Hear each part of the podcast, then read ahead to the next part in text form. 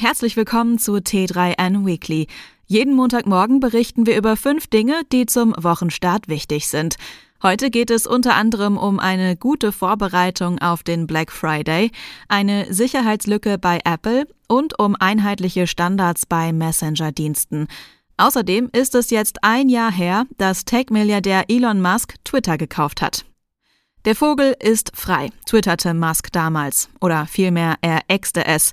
Denn im Sommer zweitausenddreiundzwanzig änderte Musk den Namen der Plattform offiziell zu X. Aber auch sonst hat sich seit der Übernahme viel getan. Rund fünfzig Prozent der Belegschaft wurden entlassen. Für blaue Haken müssen NutzerInnen bezahlen und X ist aus freiwilligen E U-Abkommen zur Bekämpfung von Desinformation ausgetreten.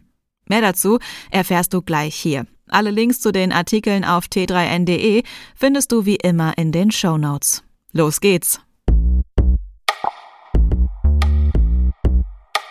Eine unklare Strategie, Milliardenverluste, eine globale Community, die täglich kleiner wird, aufwühlende Postings und sogar Datenmanipulation durch den Inhaber.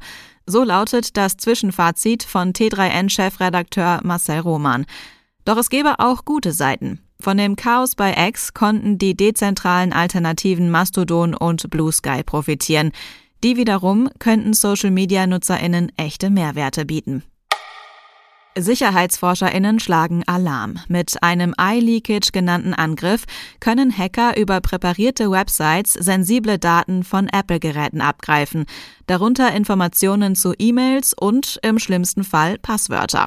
Besonders prekär, während auf Macs nur Safari betroffen ist, ist auf iPhones und iPads bei jedem Browser Vorsicht geboten, da sie alle auf Apples WebKit-Engine basieren. zweitausenddreiundzwanzig neigt sich dem Ende zu. Statt wehmütig zurückzublicken, lohnt sich auch ein Blick nach vorn. Vor allem, wenn es um die Urlaubsplanung geht.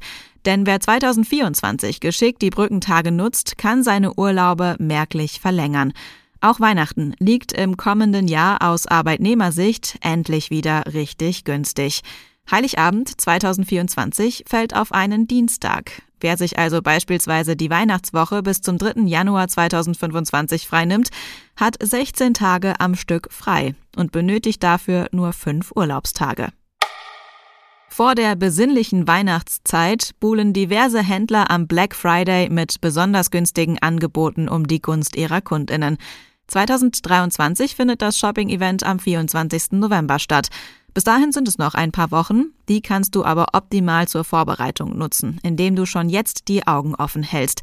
Oft kündigen Händler ihre Black Friday-Deals Wochen im Voraus an. Um kein Angebot für das Produkt der Wahl zu verpassen, lohnt es sich außerdem, Wunschlisten anzulegen. Und mit einem festgelegten Budget behältst du die Kontrolle über die Kosten.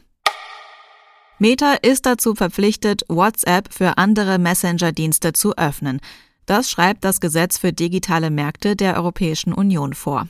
In der Theorie müsste es ab Frühjahr zweitausendvierundzwanzig möglich sein, Textnachrichten von einem anderen Messenger an WhatsApp-NutzerInnen zu verschicken und umgekehrt. Warum das nicht ganz so einfach wird, erklärt der Experte Steven Arzt vom Fraunhofer S I T. Damit der Austausch durch eine Ende-zu-Ende-Verschlüsselung geschützt bleibt, müssten sich die Dienste zunächst auf einen gemeinsamen Standard einigen.